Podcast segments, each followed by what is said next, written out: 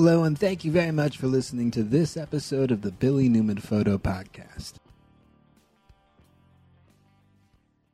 Of a photograph from Mule Creek Canyon on the lower Rogue River in southern Oregon. This image was photographed back in 2012 uh, I think at the end of September, beginning of October, while we were on a trip, and we had uh, made it down to uh, Southern Oregon where the Rogue River is, and we, we drove in about 20 miles into the, the wild and scenic section of the Rogue River and brought our tent down and camped out and backpacked for just a couple days um, here at the Mule Creek Canyon and then at another spot near Blossom Bar. But this spot was really cool. We stayed here for a couple days, and it was at the beginning of the fishing season after the, the whitewater rafting trips uh, sort of start to slow down a bit. And down here at the lower Rogue section, the wild and scenic section, it's it's more limited. There's a, a rate limit of the amount of, of uh, tour or you know amount of rafters or people on boats that can go through the wild and scenic section each day. Um, I think to keep it pristine and natural. But it was a really awesome spot. The photograph was shot on film, and it just really makes me think about how much uh, how much finding the right type of light and the right environment for the photograph really makes it uh, come together better. So this is a fun fun image to put together uh, on the Lower Rogue River. I'm sure there's probably a lot of other photographs that I'm going to try and find from Lower Rogue too.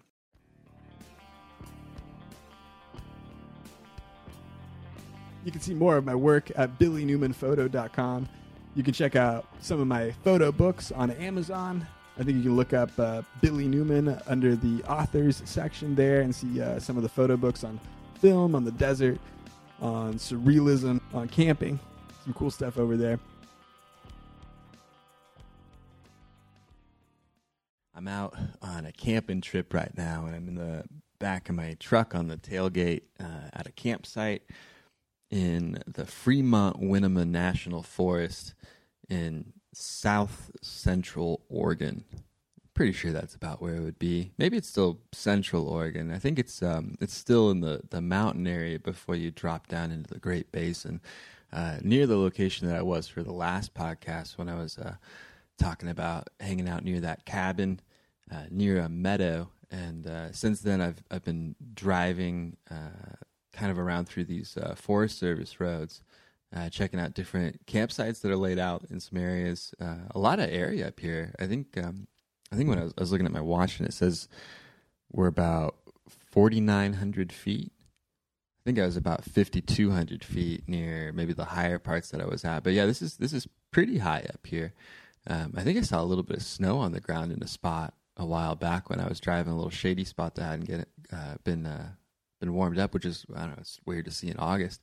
Not much snow out here though, you know, by any means. So, um, I think I was up here in the springtime in a, a, different area, kind of further down and lower in elevation, and uh, I think it was early April, and I could get a ways up the mountain, but I think I got snowed out really quickly before before you really even break into you know the the Forest Service roads that are up here. Even even the more uh, well traveled ones just weren't uh, maintained through the winter. Th- these are gravel roads out here. It's like a cinder cone that's crushed up and then spread across the roads. Or uh, I think uh, further to the west, they're still using gravel. I think I crossed over from Klamath County now into Lake County as uh, I've been making my way. I think uh, on the the map app that I've got, that onX off road app that I, have been using a lot out here. It's really been a good benefit to have uh, a, road map of all of these uh, Forest Service roads and all the trails and uh, the terrain and stuff that I'm I'm looking around. But uh, but yeah, it really helps uh, kind of scan around and, and, see what's around you and, and, how to get through some places. But I mean, you, you'll have like just real tiny ATV trails.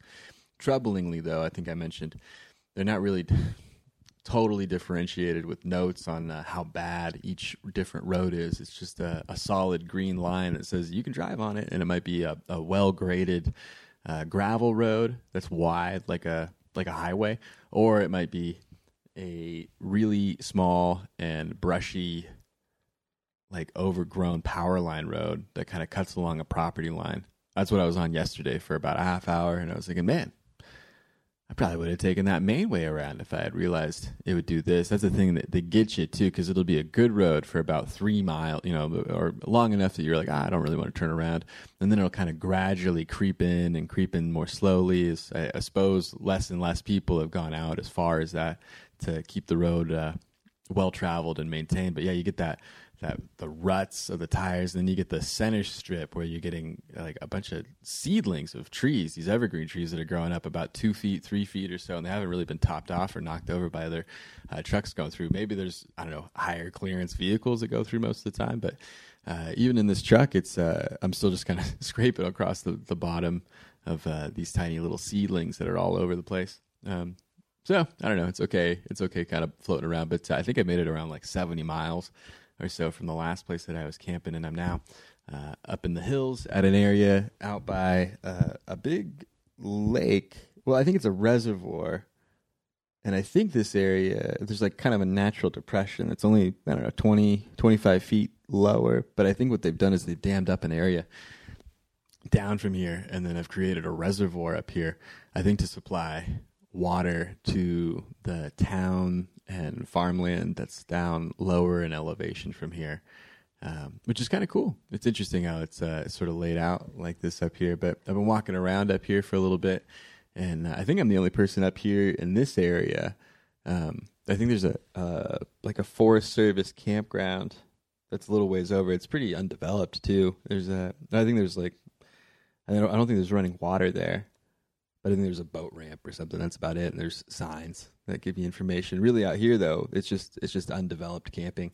Um, but there's a picnic table at the spot I'm at. Pretty big rock pile fireplace with a fire grate over it.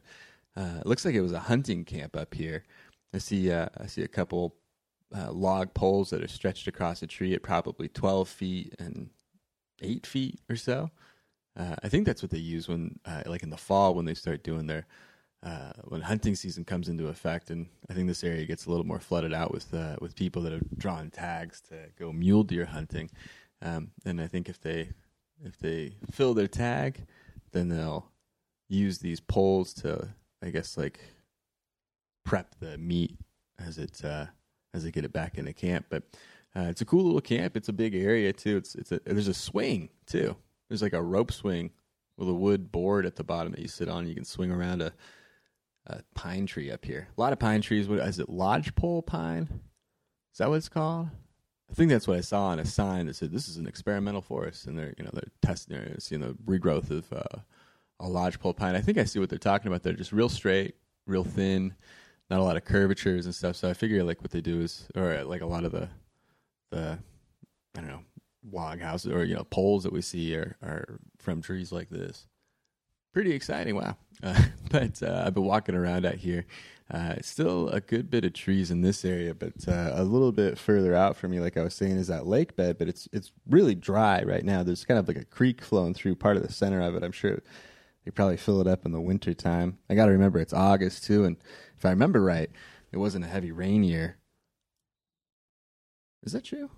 It seemed really rainy this winter, but if I remember them talking about the watershed, they were still talking about how it's sort of a drought year again. Take a sip of my cold coffee that I made up earlier.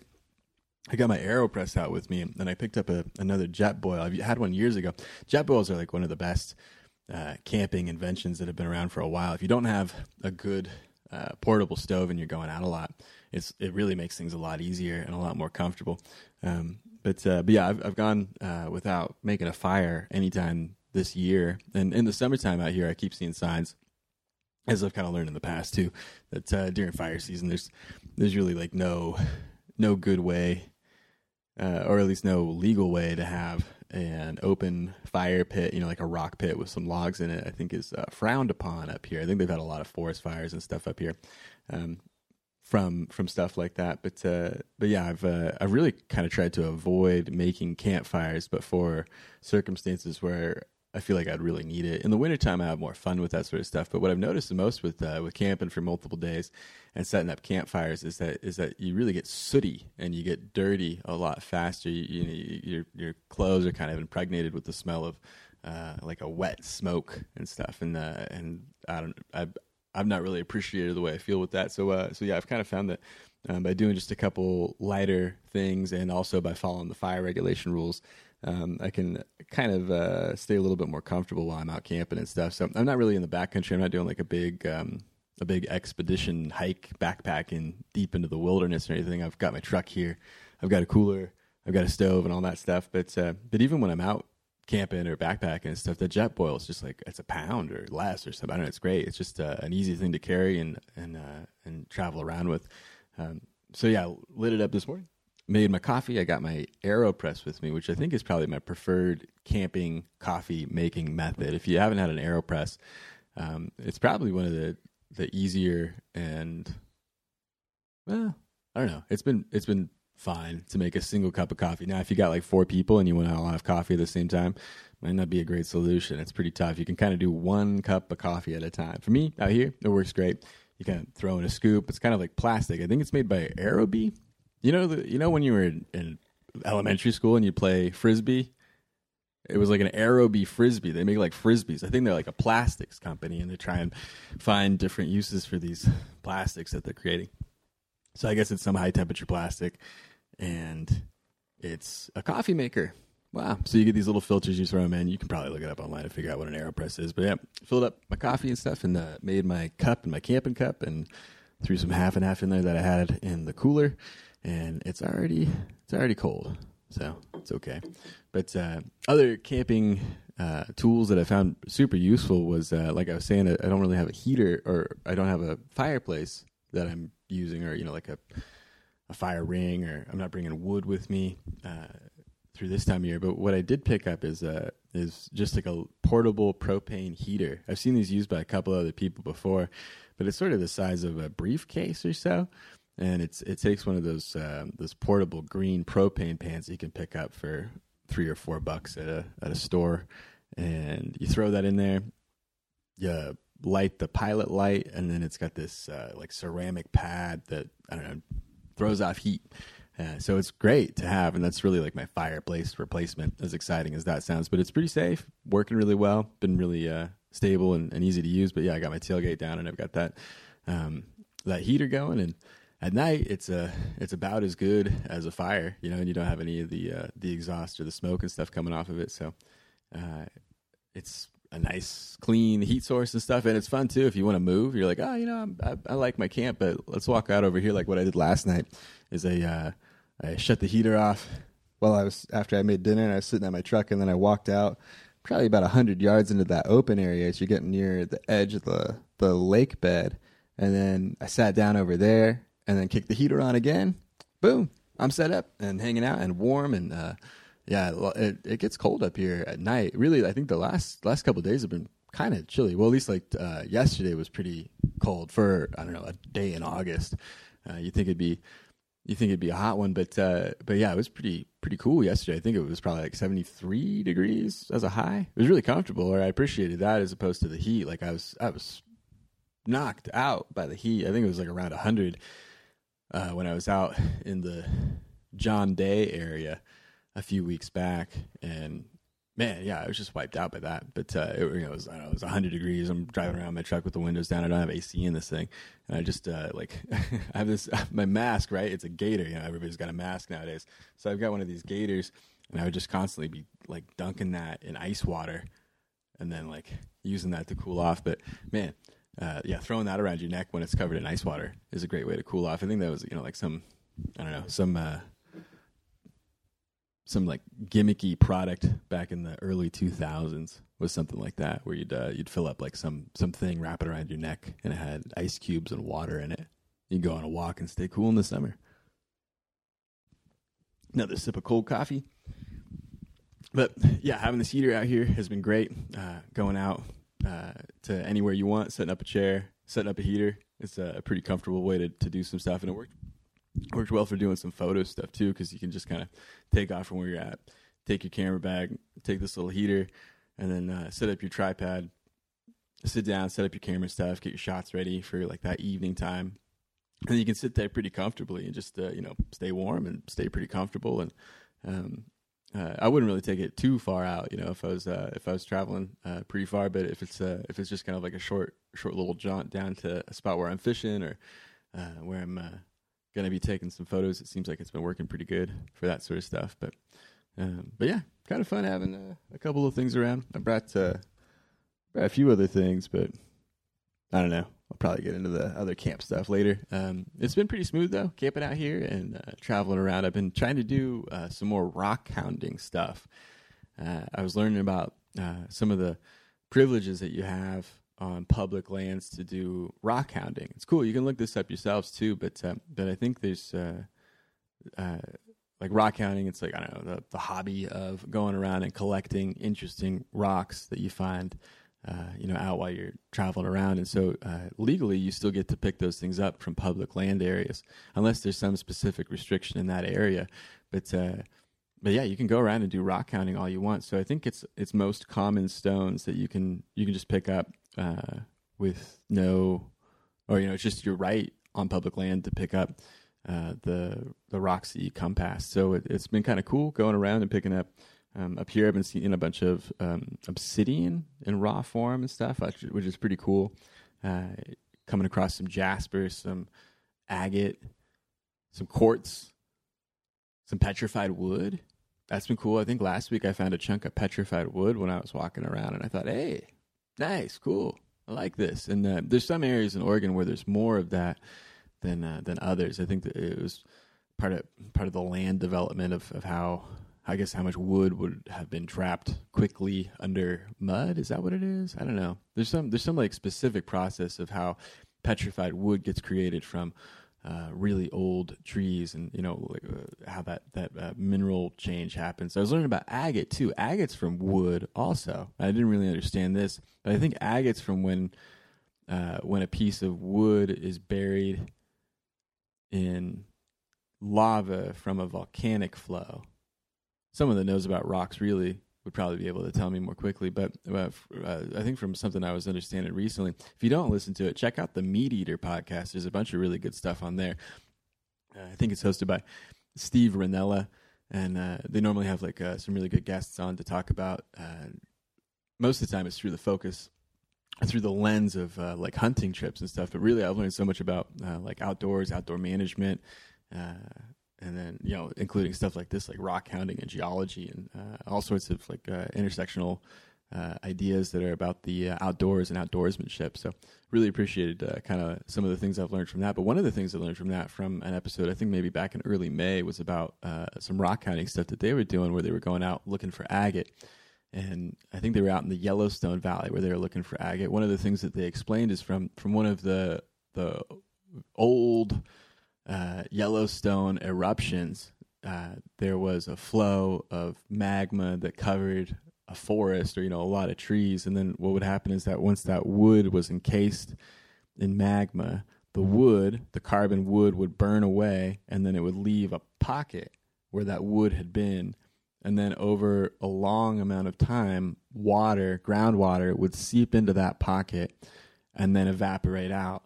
But as it would seep in, it would bring a certain set of minerals in it, and then as that mineral deposit would build, it would build an agate, and that's how you get these agate stones. I have this one at home that's that's it looks like a it looks like an onion almost, or, or like if you've ever seen the cross section of a really big piece of hail. It's sort of like that, where it's got all these different layers to it that have been created um, at different times, at different stages as it developed. But it was pretty cool. Uh, yeah, uh, going around and trying to find some agate, and uh, really cool stuff, uh, or like really cool colors, really cool uh, like sh- I don't know, just the the the clarity of some of them is is awesome. It's really cool. Um, I think a little further out from here, you can start uh, finding opal, which is cool. I don't think I've really found a lot of opal. I've heard a lot about that uh, in the. I think I think it's more common and more popular like out in Nevada. I think like northwestern Nevada is pretty common for uh, finding opal or uh, deposits of opal rocks in that area, and and that's sort of similar to an agate, at least in the look of, of that kind of clear, uh, crystally uh, look of a rock, which uh, is I don't know, it's always fun to find. Um, but I've been traveling around up here, and it's kind of high country up here. But uh, I've been traveling around and yeah, trying to do some rock hounding stuff, trying to pick up some different things. And you really can find a, a lot if you're keeping your eyes to the ground and uh, picking up pieces and chips and chunks of, uh, of different rocks and stuff. And then you kind of collect through them and see what you got and what you want to keep and stuff. But as I was understanding the rules of rock hounding, you can get into, I think it's 25 pounds of rock a day from BLM land across Oregon. And I believe it's 10 pounds of rock per day from national forest land. Really, that's a lot of rock. Also, in addition to that, you can pick up one 25 pound or more specific specimen from I think each location. So like if you find like one big rock that's I don't know uh, 50 pounds or 30 pounds or something like that, you can you can take that rock as well and not uh, be in violation of your rock hounding picking limits. Pretty pretty fun, but uh, it's cool. Yeah, you can go around and pick up a lot of stuff, and then I think it's with a maximum of 250 pounds collected from each uh, each property management location uh, through a year. So you can pick up 250 pounds of rocks uh, over the course of a year. And I think, uh, yeah, yeah, you can't do that in a day, I suppose. Some of the information sort of um, sort of states both things. So I'm not really sure which one it is, but uh, from what I had understood from from looking at the uh, National Forest Service website, uh, I think there's some information about rock hounding in Oregon and uh, and some of the areas that I was going to. But yeah, it was uh, 25 pounds a day on BLM, 10 pounds a day on national forest land, and uh, and yeah, that's cool. That's a lot. You can also go around and pick up firewood, which I didn't really know about. Um, you, you need like a, a a permit in some circumstances if you're trying to collect it commercially, but if you're collecting it for private personal use, even just like home use, uh, there's a lot of wood that you can uh, pick up from managed public lands. Some of them, I think, are there's like some specific areas where they want you to be doing that, and some specific areas where they don't want you to be doing that. I think if it's, um, well, I'm not sure, not all downed wood, but I think if if a if it's down and it's collectible, I think you can collect that uh, in in a lot of areas. Um, so yeah, I went through like in the springtime. I went through an area of BLM land, and I filled up my truck with uh, with a bunch of uh, logs that had been taken down and I think stacked up in an area. And yeah, I just loaded up my truck and I have firewood for a while. You can get like a, a I think you can get it's it's it's at a limit similar to the rock hounding stuff where you can get like a couple cords of wood a year and uh, collect that for personal home use. I think if you're trying to sell firewood, then you have to go through the BLM or the Forest Service to get a permit for the area where you're going to be doing wood cutting. I've only just picked up downed wood that you would pick up kind of like for a campfire, something like, you know, if you're going around trying to pick up firewood for a camp. Um, it's kind of a similar process to that. I'm not really like uh, cutting down fresh trees and aging them, but uh, but there's there's a qualification for that too. You can go around and uh, if it's a, a specifically designated area for that kind of a thing, uh, you can go around and, and actually, you know, use a tool and cut down a tree and process it and take it home and uh, cover up your stump or something like that. And, You know, naturalize the stump that you cut. But uh, but yeah, there's there's a, a, lot of stuff you can do out on public land. I wasn't really quite quite aware of in in uh, in every way, but, but yeah, it's been cool being out here doing some rock hounding stuff, trying to find uh, some some cool pieces. Really, a lot of obsidian is what I've been finding, which has been fun. Uh, a lot of a lot of like volcanic rock stuff out here, and some of them are cool, you know, but they're not they're not um, like uh, know, they're not like a gem or anything. It's just like you know a basalt stone from a volcano. Uh, but it's cool. Yeah, these uh, rock hounding stuff has been pretty good.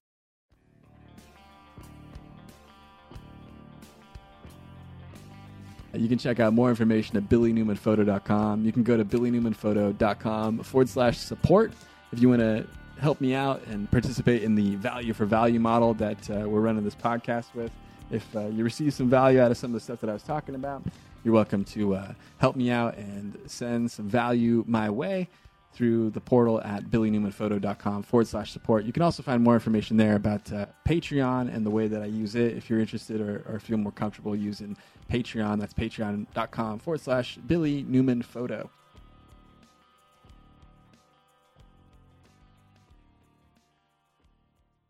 I've been eBaying around a lot and I found um, like way back when I went to college, right? I had, I had a, I ended up getting a laptop, which was fine and it was cool. It was like a Windows PC. But I remember when I was in college back in like 07, 08, 09, 2010, 2011, it kind of changed over the course of those years. But uh, I remember when I first got there, I really wanted that 13 inch black MacBook Oh yeah, I guess it was just a MacBook. Yeah, you remember that one? The, they had like the white model and the black model MacBook for a while. These like 13 inch ones, and uh, I always thought they were really sweet. Like I, I think they kind of came out right as I was getting out of high school, and they were um, a pretty solid machine back in the day for you know a lot of, you know whatever it was for for college stuff. But uh, but times times have changed, times have gone on, and uh, I was on eBay and I saw one for like 60 bucks I remember them being two thousand dollars, right? Like the black one was kind of the souped up one that you had to pay more for, and you know, in Apple ways, it was always it was always a lot more, and that was already hundreds of dollars more than probably what I was going to end up paying, um, you know, for for any kind of laptop computer I'd get back in college. So I saw this thing pop up uh, on uh, on eBay, and I was thinking, whoa, sixty bucks! I could swing sixty bucks to get you know this laptop that I I'd wanted that you know in my memory I kind of remember is two twenty two hundred dollars. Uh, so it seemed like a screaming deal, even though uh, really it's just time has elapsed. It's a decade later, and this is obsolete, antiquated computing equipment. But I bought this. Uh, I bought this uh, MacBook body it shipped out to me. It's a working laptop. It, it, really is nice. I remember a lot of those black MacBooks. They had this um, this design flower, this little clip at the top of the, the screen would fold over. You know, as you'd clamshell the the laptop down to close it, and this little tab would sort of break the keyboard plastic that was below. Either this one was replaced, or an older person had it and never really got into it like that. But uh, it's super clean. Like it doesn't have that little greasy, wet puddle look on the on the uh, the the thumb, what is that, like the mouse pad piece? Uh, and like none of that like wear and stuff on it. So it's a super fresh computer, but it was cool. Um, and, but difficult. It's a little project thing, you know. Like uh, when I got it, it was running. I think it was running Leopard, which is the the Mac operating system that it probably would have first shipped with back in like 2007. Maybe is when it was around. That was before they switched over from PowerPC to or I think as they were switching over, that was the last version that it was like com- cross compatible between like the Power PC and the Intel Macs. Is that right? And then they switched over to Snow Leopard. That was all Intel PC based stuff. And so uh, this computer was capable of it. It was Intel based, and, and uh, what I did is I had a, I wiped it and then uh, set it up again with uh, what is it like Mac OS 10.7 which I think it went from like 10.4 to 10.7. That was the like OS 10 Lion. This is the thing I was learning about the the Mac stuff is that they kind of they kind of obsolete themselves after so many versions, right? Like um, I think it can't run Mountain Lion. That's why I didn't end up installing it, and it can't run Mavericks, which is you know why I didn't end up installing it. Um, it's kind of interesting. I, I, didn't realize that at first, but uh, but yeah, I guess it's set up so that it's it's supposed to go up to Lion and then stay there. And you know, really, in most ways, uh, like I have it with me today, it works it works fine with Lion on it. But um, but the other fun thing was, uh, you know, since it's kind of like a project computer to do some stuff, I really never worked with um, with Unix the way that I need to, or well, really with Linux the way that I need to. And so I was trying to think, um, well, what if I do like a dual boot, where I get everything working with uh, Mac OS 10 uh, Lion, and then I install some software to do a dual boot, and then I set up uh, a distribution of Linux Mint which is like a Linux distro. There's like uh, Ubuntu. That's a really big kind of consumer popular one. There's this other one, uh, Linux Mint, and I installed that with the program. Is the file manager, program manager, window manager? It's Cinnamon, right? I think that's there's a few there's a few different ones. There's like Debian, there's Cinnamon. Maybe I'm all twisted. I think Debian's like a distro. I don't know anything about open source or Linux it's way above me in most ways, really. But uh, but yeah, kind of for fun and, and to be uh, to be up to a fun little project. I, yeah, I installed uh, Linux Mint on this uh, old laptop, and it really screams through it. You know, runs a lot like Windows 7 or something like that. It seems like pretty comparable in that way, and it's you know it's all free and um, it's kind of cool. I was uh, I was messing around with the Unix terminal in Linux in Linux Mint, and uh, it's kind of interesting, like seeing some of the differences between like the Unix terminal work that you can do in Linux versus like what you can do on the Mac. And I was kind of noticing like the package installer system, like uh, it was called like apt-get, where you can you can just type like apt dash get and then like space like you know the name of, of some program in the, in the command line terminal and it's like a package installer where it'll go out on the internet it'll find the package where it is on a git repository. I don't know. I don't know how any of this stuff works. And then it, it pulls that down and installs the package on your computer, all within the command line, all from like typing a couple things. But it was just kind of a fun uh, sort of like power user thing that I was trying to get into. I've also been trying to get into um, using Nano which is uh, like it's it's a word processor built into Terminal. I know you guys are really excited about this one. A word processor built into Terminal? Say what, Billy?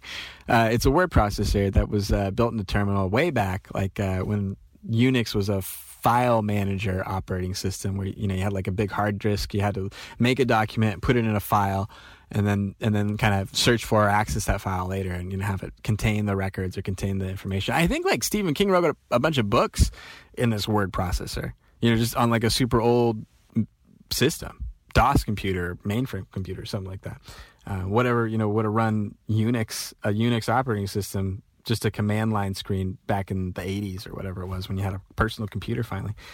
Um, but yeah, the it's it's like a full screen app. It's got a black screen or you know black background, and it's just like the Notes app basically. But you, you do everything on the keyboard, and you kind of save files out. But I've been trying to do that as like a, a, a distraction removal system. You know, you kind of you pop into you pop into Unix you do some of your stuff on the keyboard on the command line there's no visuals or like stuff that's popping up or getting in your way and uh, i don't know it's just kind of been an interesting way to do a little bit of work stuff but uh, but i'm trying to like go through and i journal a little bit like i write down like handwritten stuff i write down a few things about uh, like a photo or, or something i'm working on or, or one of these little ideas I'm trying to sort and draft, and um, I'll like write it out there a little bit. But then, like while I'm at work, I'll um, I'll throw open, you know, the laptop, I'll, and I'll, I'll pop into Nano, and then I'll like end up writing out the text document. Like I'll draft it a little bit on the paper and then I'll write it out. I'll type it up in Nano and then I get the, the text document, you know, on the operating system and I can put that or throw it out to wherever I want to. It's probably silly and unnecessary, but it's been kind of a fun, uh, a fun way to make use of Unix for, uh, for something for a few days. So I don't know, kind of cool stuff, but, uh, yeah, messing around with some Unix, some Linux, some old MacBooks. Thanks a lot for checking out this episode of the Billy Newman Photo Podcast. Hope you guys check out some stuff on billynewmanphoto.com. A few new things up there, some stuff on the homepage, some good links to other other outbound sources, some some links to books, some links to some podcasts, links to some blog posts. All pretty cool. But yeah, check it out at billynewmanphoto.com. Thanks a lot for listening to this episode of the podcast. Talk to you next time.